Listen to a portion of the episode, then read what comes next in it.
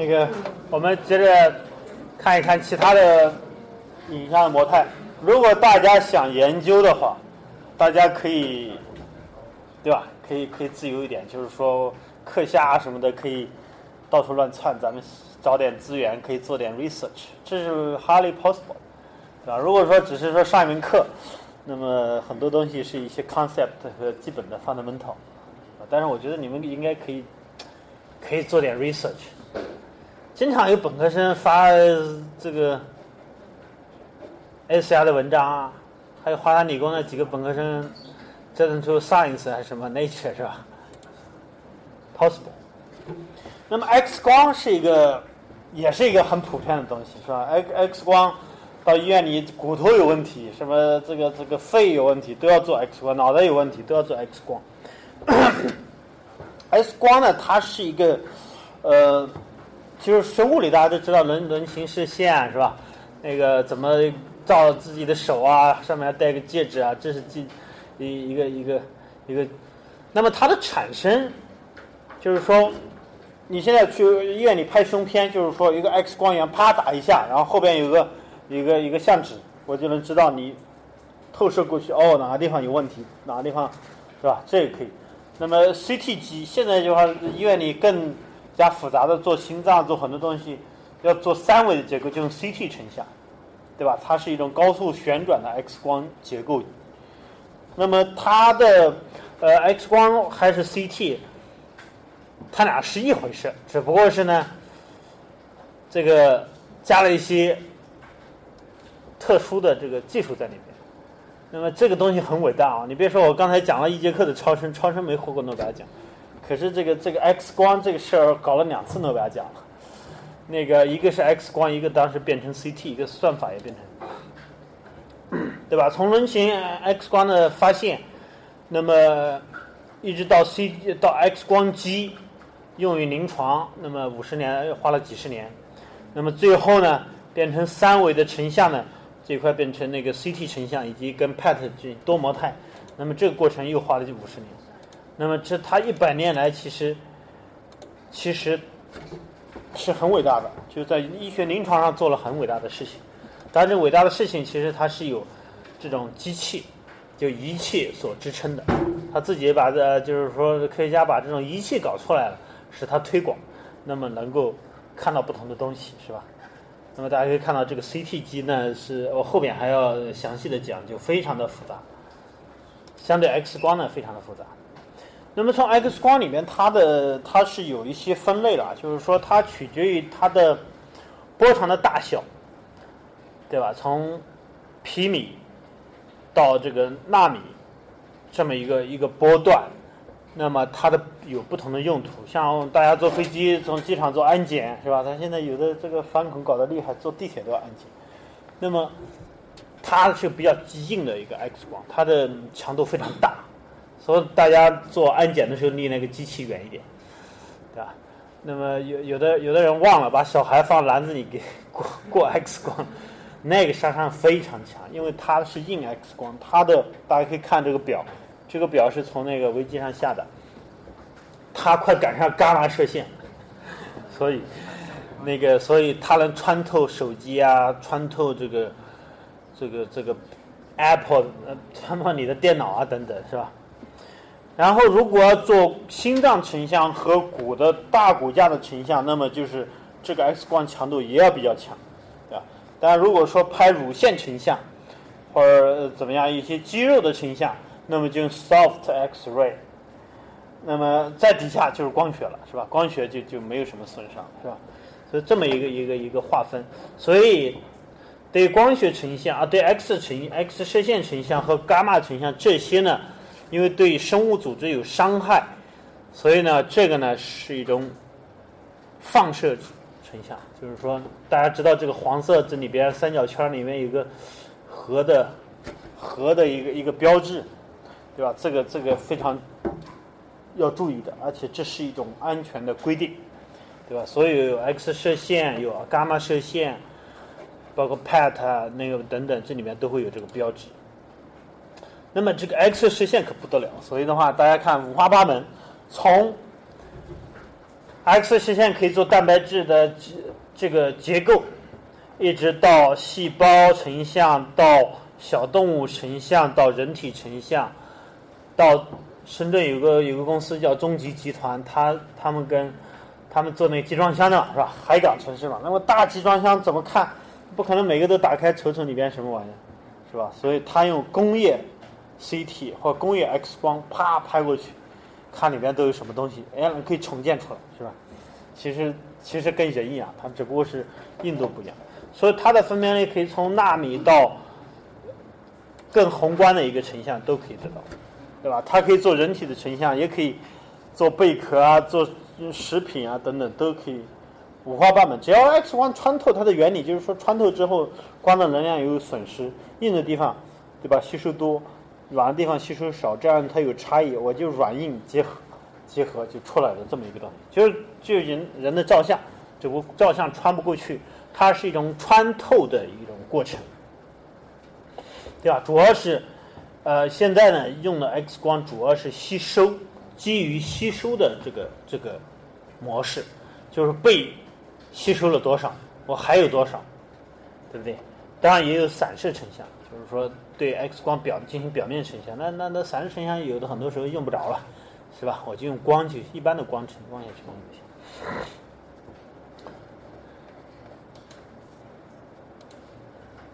那么 X 光成像它很核心的东西，它需要就光源从哪里来的问题，是吧？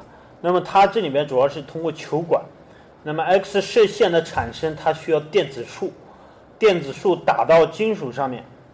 对吧？呃，原则上说是可以产生这种呃 X 射线。那么呢，当然了，如果产生高效率的 X 射线，在临床上或者在工业里面用的，都是用这个。你看，大家我从网上找了一个这个 X 光球管，是一根真空的，因为它需要加热。呃，比如说，它用钨做一个这个轰击靶，就打到那个钨上面。对吧？让它产生 X 射线。那么这个钨如果两千度的话，它很容易氧化了嘛。所以的话，这个球管一般都是真空的，净真空的。所以这个真空器件也非常重要。中国，你像这个临床里、医院里用的大型 CT 机，三百二十排、二百呃五十六排，那么这些 CT 机一台都是好几千万。咱们扫像中国人病人多，所以这个球馆受不了，扫几个月就废了，要换，因为一个球馆几十万，就要更换这个，就是因为它要疲劳，这五把要挥发，是不是？一打它就变热，你想产生一个射线轰击它，射线 X 射线数打，你像子弹打一个墙的话，或打一个金属的话，打多了就变热，是吧？它轰击的话，呃，电子束轰击会产生温度，所以。一般都在真空系统里，而且里边有非常强的冷却系统。所以在这么一个，大家可以看到这个球管里，这个真空系统是吧？那么，那么这里边是呃，这个是那个叫阴极靶，对吧？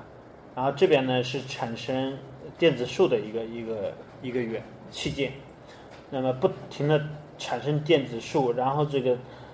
Tungsten 这个 anode 就是阴极这个钨靶，这个是钨钨靶高速的旋转，因为老打一个地方它受不了，所以它像一个盘子一样不停的转，所以我的固定的打这个位置，所以其实是在盘子的每一个地方在打，是不是？这样的话有利于降温，其实里边还有冷却系统，这样的话就是不停的产生 X 射线，这么一个一个一个东西。其实这个东西的原理就是伦琴一百多年就弄明白了，一百多年前就弄明白了。但是现在就是怎么样让它产生均匀的 X 射线数，怎么产生不同能量的 X 射线数，以及呢让它产生这个这个这个更长的寿命，对吧？稳定，因为你你一旦一会软一会硬的话，这样不行。你产生 X 射线数的。它这个叫高性能 X 射线数，呃，能量如果比如说扫人的话，你必须在一一个人的整个扫的过程中，这能量非常均匀，否则的话，你测出来的东西就不准了，是不是？因为你正希望通过透射过去能量的损失来告诉你这是什么组织，但如果你源头输入这个 X 都是都是都是偏颇的话，那你得到结果就没法算，就是图像就没法算。所以这个工艺上的东西也非常重要。就大家做伟大的一个发明，获诺贝尔奖，当然这个很重要。但是往往服务服务老百姓的用于工业化、大规模工业化的东西，工艺极其重要。没有工艺，就是一张纸，是吧？就是一个 equation。但工艺的实验实现非常难。你 X 射线打出去之后怎么办呢？透过一个人体，你后边还要有一个探测器，这个探测到告诉你，哦，这个能量什么地方强，什么地方弱，是吧？那么。这样才构成一个闭环，然后才有一大堆信号处理的东西，把我探测到每时每秒探探测到这个信号，变成一个二维图，变成一个三维图，这样就变成你的，就看到你的人体。啊，那么这里边最初的话就是一个胶片，对吧？像人形的话，当时看到就是一个胶片。那时候做 X 射线，首先得把照相技术要学好，是吧？那么现在呢，它就不用胶片了，它是用呃半导体探测器。这个半导体这个器件呢，就是又是搞材料的，对吧？搞材料，这个射线打到上去之后，半导体它会进行闪烁，对吧？然后，然后我通过这个闪烁的光的强度去间接的反映 X 射线的一个强度，所以这里边就是半导体的器件。大家很难想象，从我刚才讲的这个 X 光，咔拍一下就能获得你三维的心脏的图像。而且告诉你哪一个地方有斑块，哪个地方没有斑块，是吧？所以这个是非常伟大的，就是从 X 光到 CT 的一个跨越，以及呢极其强大的能量分辨技术。就是说我这个探测 X 光这个非常均匀，打过来我这个探测器非常的灵敏，以及导致了哪个地方。斑块里哪地方有钙化，哪地方没有钙化？你吃的是鸭子还吃的是猪肉，都能分得清楚。做 X 光都能分辨出来，是不是？就让机器，因为你你想一个 X 射线通过一个猪肉，通过一块鸭肉，它它能分辨出来，那得多敏感的一个探测器，是不是？它的衰减差异非常小的。又回到刚才讲的，就是说，就像超声探测那个流体的流速一样，其实。病人和正常人其实流速差不了多少，是不是？非常微妙、微小，你这个 delta F 要探测出来就就很难。所以这里边，他们就搞了搞了一个，当时这个英国人叫这个呃 Hansfield，对，Cormac，他俩一起，Cormac 是个工程师，Hansfield 是个数学家。这个就像你现在给你一个相机。对吧？你你拍照已经会了，但你怎么把通过射线人在里面躺一下，然后这个 X 射线转一圈，就能知道它三维的信息？这是一个方程，是吧？这就是呃那个呃，他一九七九年，一九七七十年代才把这个事搞明白，然后变成一个做出第一台 CT，然后七九年就获诺贝尔奖。他的一个技术呢，其实就是就是教科书上的。大家看这个图，就是从不同角度打出的 X 射线得到能量的差异，它把这种差异变成一个方程组，对吧？因为每每一个每一个投入射出射，对吧？因为你比如说你人的人的你要看看心脏，你从你的人体转一圈，每一个角度的信息都是不一样，每个人也都是不一样的。都是它是一个超级的一个变量的一个方程，但是怎么从这个东西重建出来，从一个一个 three dimensional 的一个信息，它就需要一个多的角度，所以像 CT 现在基本上都是三百六十度，它有几千个 slice，每零点几个度就获得一个信息，这样的话把这些信息，就是大家知道应该是可以获得的，就是怎么把它通过 analytical。solution 把这个重建出来，这是它的本事。这就是现代 CT 的基本的原理。说这是一个光源，这是一个探测器，所以这个光源和探测器都很重也很大，然后进行高速的旋转，对不对？然后转三百六十度。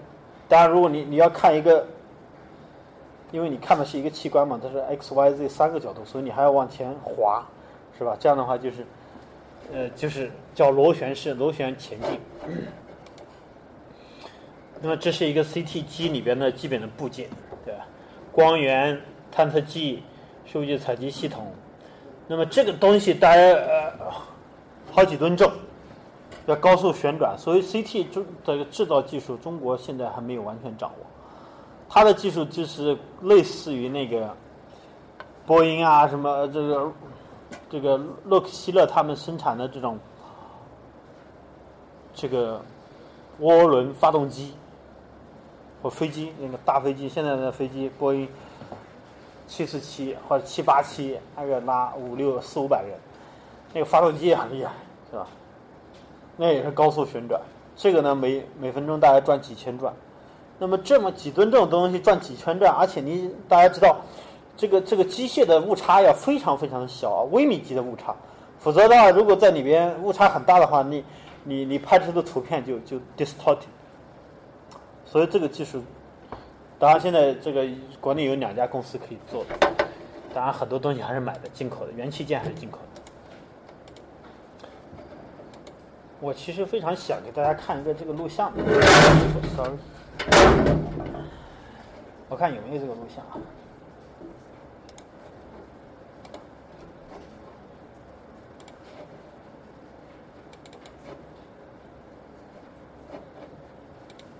大家看，把 CT 的壳子扒了之后，大家看里边其实就这个样。这几个有几个那个那个孔那个东西，CT 现在加速了。它其实里面是一个高速旋转的部件，那个球管和探测器都在里面高速旋转，人躺在里面不动，你总不能让人转，是吧？是吧？所以的话，那么那么就它要获得多个角度的一个信息，然后而且它是一个滑环式的。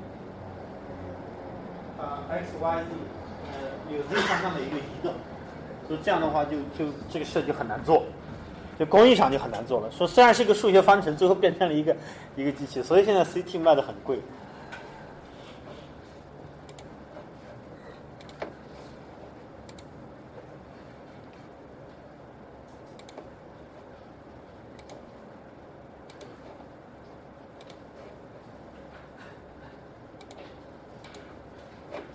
我们自己，我们刚才讲的都是商业的 CT，我们自己在实验室，我们现在呢做做了一些那个高分辨的显微 CT，给蚂蚁啊，给昆虫进行三维拍照的。呃，就是因为做研究这块呢，有有些科学家他希望研究几百万年来昆虫的进化的过程，以及它为什么这么进化，它的比如说肢体、胳膊、腿啊怎么变化，它的变化跟气候有什么关系，或跟本身。这种进化的过程跟它的这种生物机械的表表征有什么关系？他研究这个东西，但是他也搞不清，他得到的都是化石，是不是？他也不知道里边是怎么回事，所以他就希望有一台 CT 能够很清楚的告诉他里边长什么样子，肌肉束是怎么长，对吧？骨骼是怎么长？那这些东西我们应该做一个 CT。呃，那么这个呢，就是反正是昆虫，所以我我我们的话就是可以让昆虫。旋转，但是这个因为我们不需要拍它的运动的图片，我们只需要不同的角度，所以转的非常的慢，对吧？我要获得三百六十度角度，所以我的光源和探测器是不动，对吧？然后昆虫在这转三百六十度，我就可以获啊，这样图片出来，右边就是我们获得的一个昆虫图片，还是很漂亮的哈，以及它里边它的膀子啊、腿里边的肌肉束啊等等，全都可以拍出来。你看，其实它的肌肉树长得还是很强劲有力的啊！你看那个上肌肉也很多。那么，我我们当然不满足于做昆虫了，就是说，我们也实验室也做了人口腔 CT。现在这美容很多，韩国人美容，中国人美容。牙，注意牙吃吃的好了，牙掉离，这个比较关注牙的健康。那么你现在牙齿都是个性化的，三 D 打印的牙给你怎么装？但你的学生知道你的坑有多大，是不是？你的坑多大？你靠眼睛不行，所以要靠 CT 拍一下你的牙的周围怎么样，这个坑有多大，牙床多深等等，然后告给你一个数据，啪传到 3D 打印机，啪给你打一个牙出来，这样你就是个性化的，行不行？那么这里面就是口腔 CT，口腔 CT 人是往那一坐，然后给你装一个小架子，哗转一圈，就得到你的三维的图像。这个这个机器已经在龙岗已经产业化了。对，当然了，新的技术，刚才其实我给大家看那个为什么要看那高速旋转那个 CT 机的主要原因，是因为第一是很震撼，第二个是很 stupid，对不对？因为这个东西高速旋转也是一种美，是吧？但是它要把这么大的一个东西高速旋转，一个高的精度控制，所以导致成本非常高。那么根本原因就是，当然得到三维图像是一个很美妙的事情，但这种设计。对吧？既美妙也愚蠢。根本原因就是因为这些这个球管和探测器它要转，球管非常大，探测器对吧？但如果说我们能够做出一种球管，它不用转，对吧？如果做很小，如果说我的球管是放撑我这一个圆周上放一千个球管都不动的话，这样的话就不用转了。Electronically steering, firing all the X-ray to source. 这样的话，是不是就不一样？那么，那么这样的话，其实这种这种东西不是想想象就来的，它是需要材料电子技术的支撑，尤其需要材料。那么最近大家的研究，国际上研究发现，碳纳米管这个东西很有意思。碳纳米管再加上电场之后，它有一种叫做场发式效应 （field emission effect）。大家搞物理有没有搞物理？有没有搞材料？大家可以研究。我以前搞过这个碳纳米管。我以前是学材料的，不过呢，这个这个最后发现要做一个东西，什么都得懂一点。那么这种场发射效应很有意思，它既然能够在在加上电场之后能产生电子束的话，那么这样我就让它产打这个打靶，我也让它打靶，啊，这样的话就可以把这个整个东西做得非常小，而且碳纳米管这个产生，它是一个常温下就可以就可以产生这个场发射效应，所以蛮有意思。那么，那么可能会对刚才讲那么很庞大的一个球管进行变成一个革命性的一个东西，是吧？就是要革那个命，革那些大球管的命，是。所以这里面呢，我们在实验室里，这个不是我们做，这个图不是我们做，但是我们已经在实验室做出一个二十七个圆的。你像这样的话，它的球管就变得很小，光源就很小，就变成一排了，是吧？我每一个。球管用电子控制，那么进行并行的一个发射啊，啊，所以你看，再大家看看这个，就是一个上面的球管在上面就不动，三十多个圆自己进行电子控制的发射移动，所以在国际上也引起很大的关注哈。这是我们在实验室里做的那个球管，呃，测量的一个测试的一个系统，就是怎么。材料怎么合成？怎么加多大的电压？呃，稳定性、可靠性。这是我我们是拿着一个这个东施效颦啊，学人情，那拿拿了一个那个那个 logo，当然这 logo 是自己编的一个，在黑的一个盒子里，X 光拍了一下，SIT。那这样的话，我们在做那种静态 CT 的方案，国家也给了一千多万的一个支持。就是在做那个，做这个新一代的静态 CT。OK，CT 我们讲差不多了，我们那个再看一下磁共振。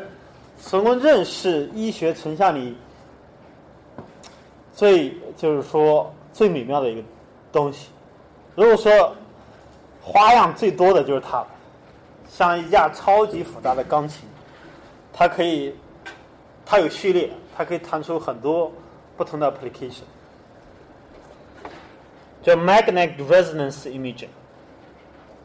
那么它的名字呢，其实很很简单喽，就是通过在磁场里共振产生成像。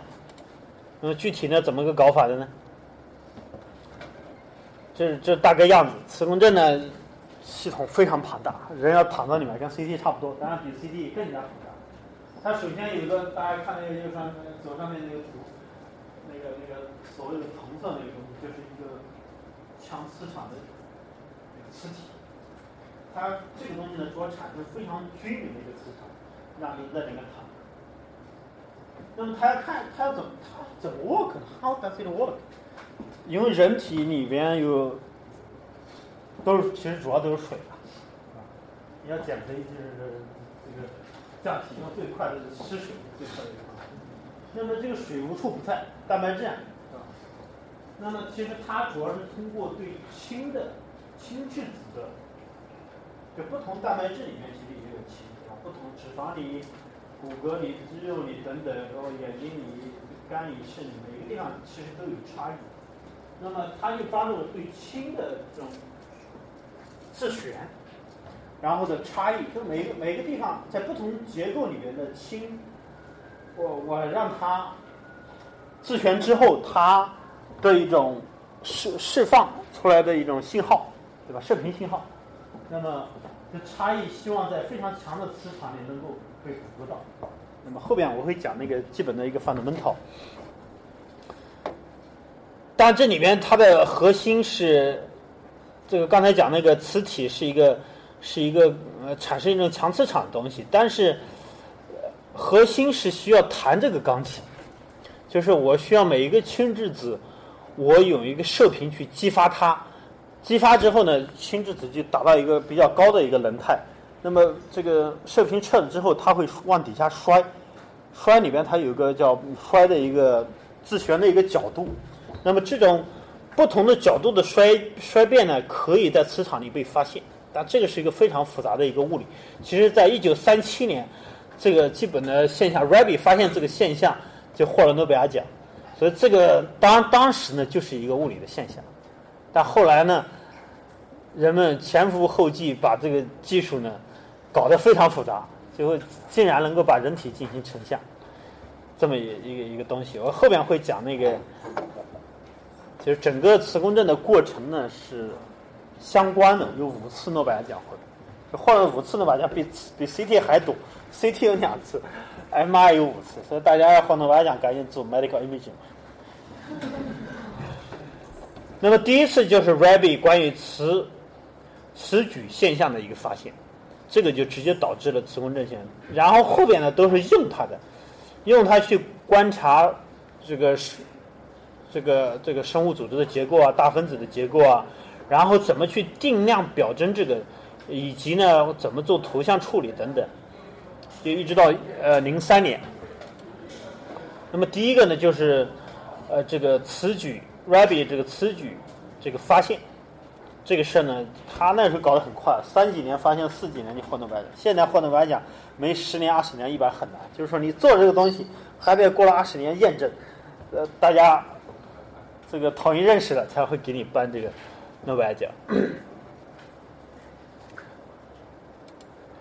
那么包括呢，斯坦福这两个教授主要是，呃，从宏观就是不仅仅因为因为对一个一个原子一个一个分子来讲比较容易，但是从宏观来是怎么测量？就 Purcell 和 Bloch 这两个人用不同的方法进行观察进行测量。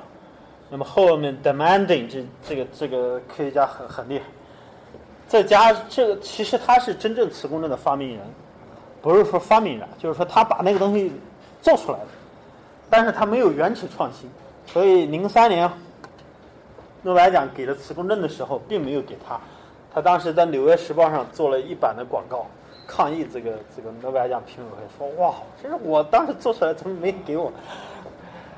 那后边我看有没有图啊？好像有一个，你看他当时做出来很简单，我要搞一个磁体人上一股。然后在那里边去看人的脑袋，其实人的第一张脑袋图是他做的，也也一个一个一个非常简单的一个东西。那么后来就搞化学的人不停的用磁共振，现在磁共振现在其实两大用途，第一大用途是在医院里看人体，第二大用途是在实验室里做化学，在物质的结构做材料做化学，所以那个磁共振波谱成像啊等等这些用的非常的广。那么真正到这些波谱也很厉害，就不同的谱代表不同的物质，它的，你想不，不同的物质它的结构不一样的话，那么，那么如果抓住里边一些一些这个，呃，原子的自旋的一个这个频率，那么这样就能知道对应的是什么物质。那么其实这个零三年的诺贝尔奖 Paul Otto 其实他是一个搞搞物理的，他是 UIC 的一个教授。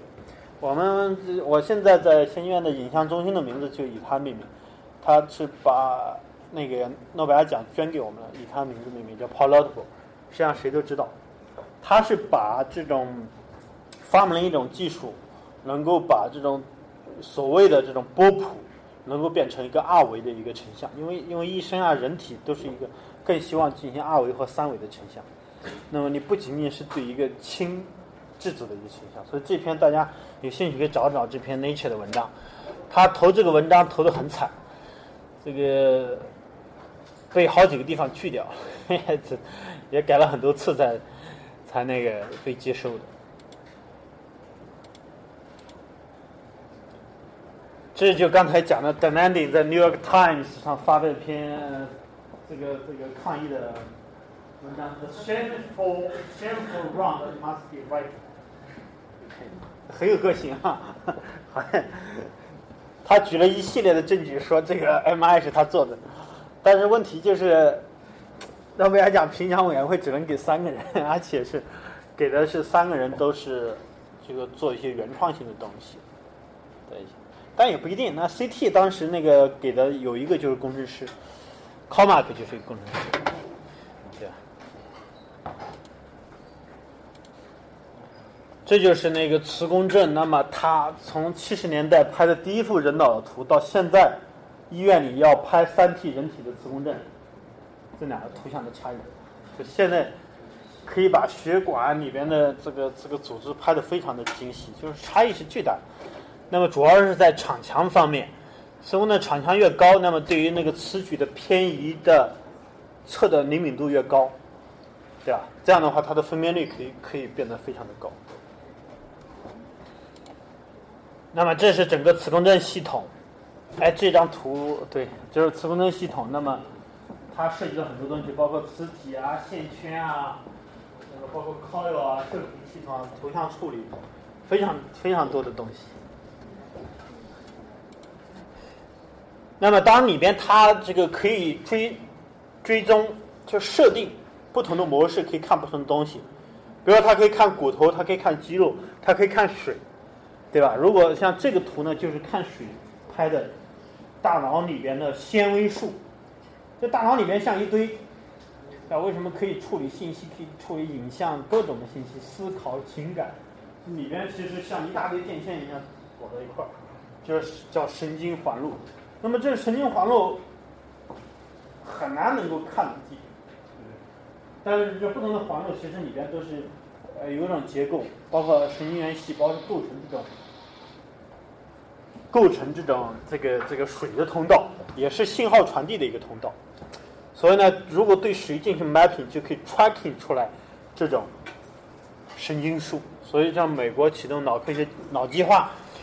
其实也在理解这些神经环路工作的原理，但你想理解它，你，你你你看不到，你肯定不行。所以的话，磁共振现在是脑科学研究最重要的手段之一，它能够看到不同的环路是怎么组成的，对吧？当然，在 MI 这一块已经拿了五个诺贝尔奖了，但是也不代表它就没事可做了，对吧？包括有有人用 MI 去测弹性组织弹性。对吧？当然，这个里面它最核心就是希望，其实是跟超声有点类似了，就是说，硬的地方，那么这个剪切波传播的速度比较快，就是声波比较快；软的地方比较慢。那么这种波的波动呢，过程呢，能够被 MI 捕捉到。这样的话，这个这个十几年前有人发了一篇 Science，就把这个技术提出来。那么当然还有人又发一篇 Science，关于 Temperature，用 MI 看温度，温度看不见摸不着，怎么去测？那么它其实也是温度，其实又回到刚才，就是氢自旋它的振动频率是受温度的影响，对吧？人体三十七度，如果里边有高一点有低一点，那么是受到影响。它把这种影响定量化，这样的话就进行了就是温度测量成像。那么包括 MI 引导这个超声这个治疗的一个技术，对吧？海服这个治疗的一个技术。那么超声。它是一种能量，当你把非常强的超声聚焦到一点的时候，它可以把这个东西烧掉。那么这种烧的过程中，我要知道在生物组织里，在肿瘤部位烧的怎么样，那我怎么看到呢？我就用磁共振来看，所以 MI 跟超声两个搭配，是吧？就变成现在临床磁共振引导超声治疗的一个技术。这是我们实验室做的一些东西。这是飞利浦的，对吧？你看他用超声很多在监控里边来做这个实验。那这里面涉及到很多的关键技术，这里边材料的技术，超导磁体，你怎么产生比较强的高稳定的磁体？这个超导磁体的技术主要依赖于稀土，但是现在有新的材料，它不用稀土也可以做，就是超导材料。那么所以材料技术非常的重要。那后面就是电子技术，对吧？就是你想，在人体每一个层面、每一个断层里都有，在一定的空间里，对吧？都要找到这个氢质子的一个呃自旋的一个特点，你怎么去捕捉？所以。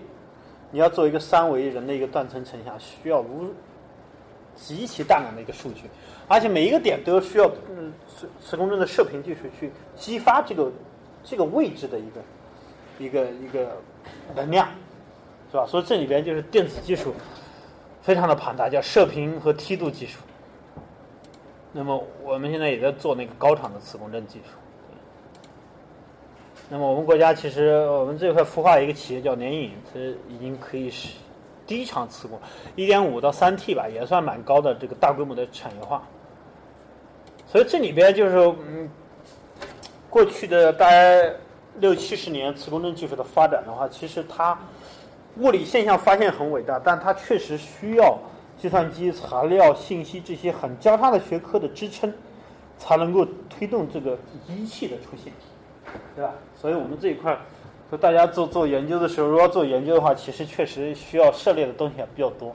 就是说你什么东西都懂，但是你可能要在某一个地方比较专，形成一个 team，你不可能知道所有东西，是吧？所以你一定要形成一个 team，这样的话才可能能够把一个 big project 完成。呃，这就是包括整个国家的科技体系的布局啊，也是这样的一个。后边我快速的讲一下那个分子影像，因为我可能要留点时间给你们，那个聊一些聊一聊提一些问题什么的。Molecular imaging 就是说我们刚才讲这些东西都只能看到结构，如果这个病还没有出现的时候，没有结构变化的时候怎么办？所以现在有一个新的技术叫 Molecular imaging，它这种它主要的核心呢就是还是基于现在的成像手段，但是它加入一种叫探针的东西，这个探针。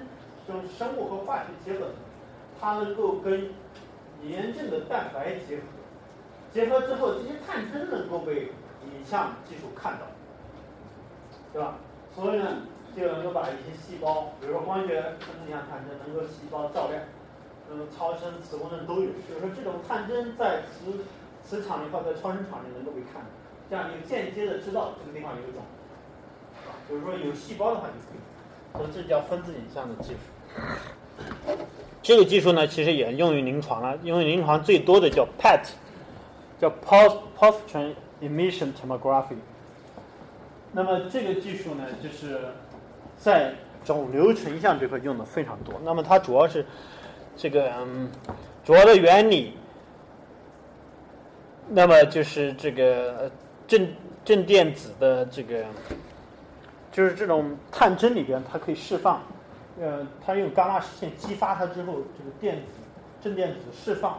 但正电子呢，有个探测器，它可以探测到这个电正电子从哪个方向来的，从什么位置来的，就非常精密的知道电子的这个 trace 它的轨迹。所以这个探测器非常的多，因为这个 PET 成像也非常贵，一台深圳可能 PET CT 就只有一台，好像目前只有一台，也有医院在装。那么一台这个大概需要三四千万这样的一个一个，就是这些探测器是一个晶体，这种晶体，你想一个电子怎么去探测到？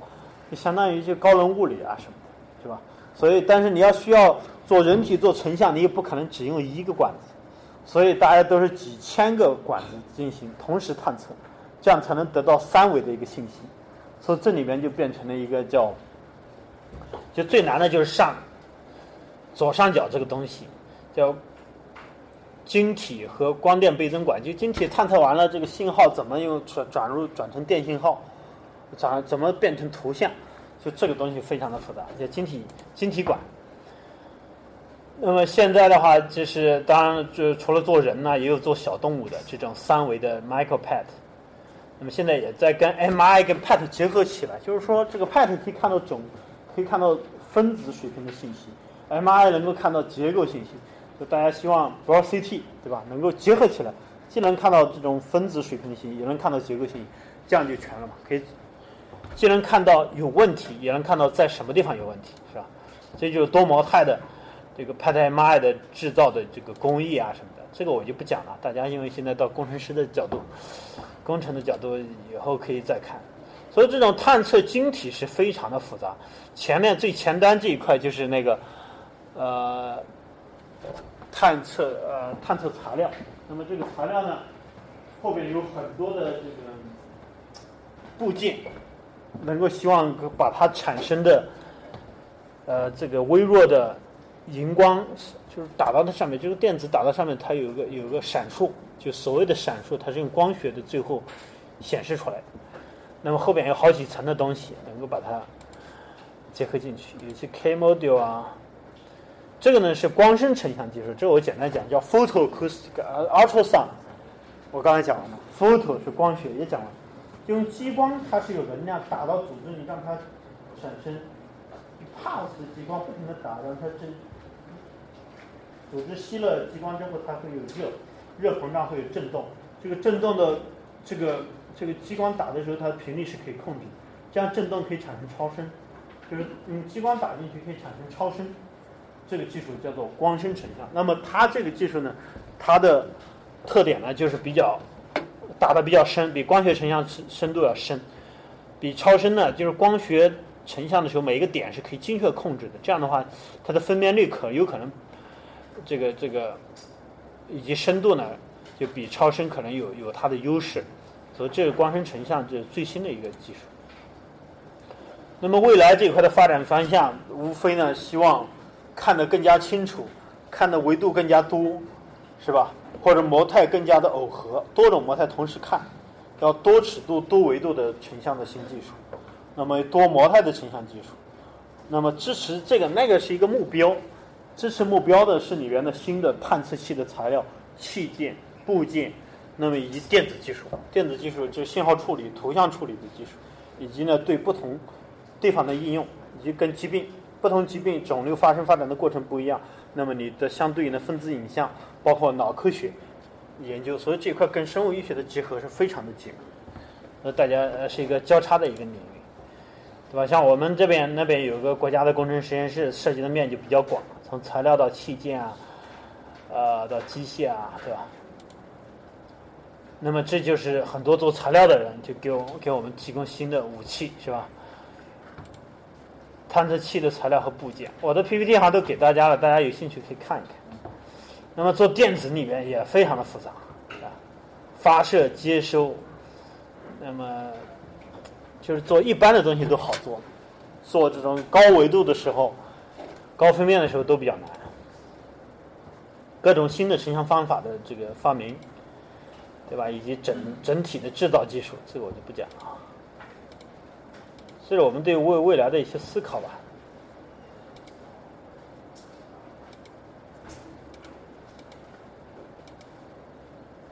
这是我们这个这个 Imaging Center，欢迎大家去看一看。好，这是我们的 team。OK，我就给大家讲这么多，后面讲的比较快啊。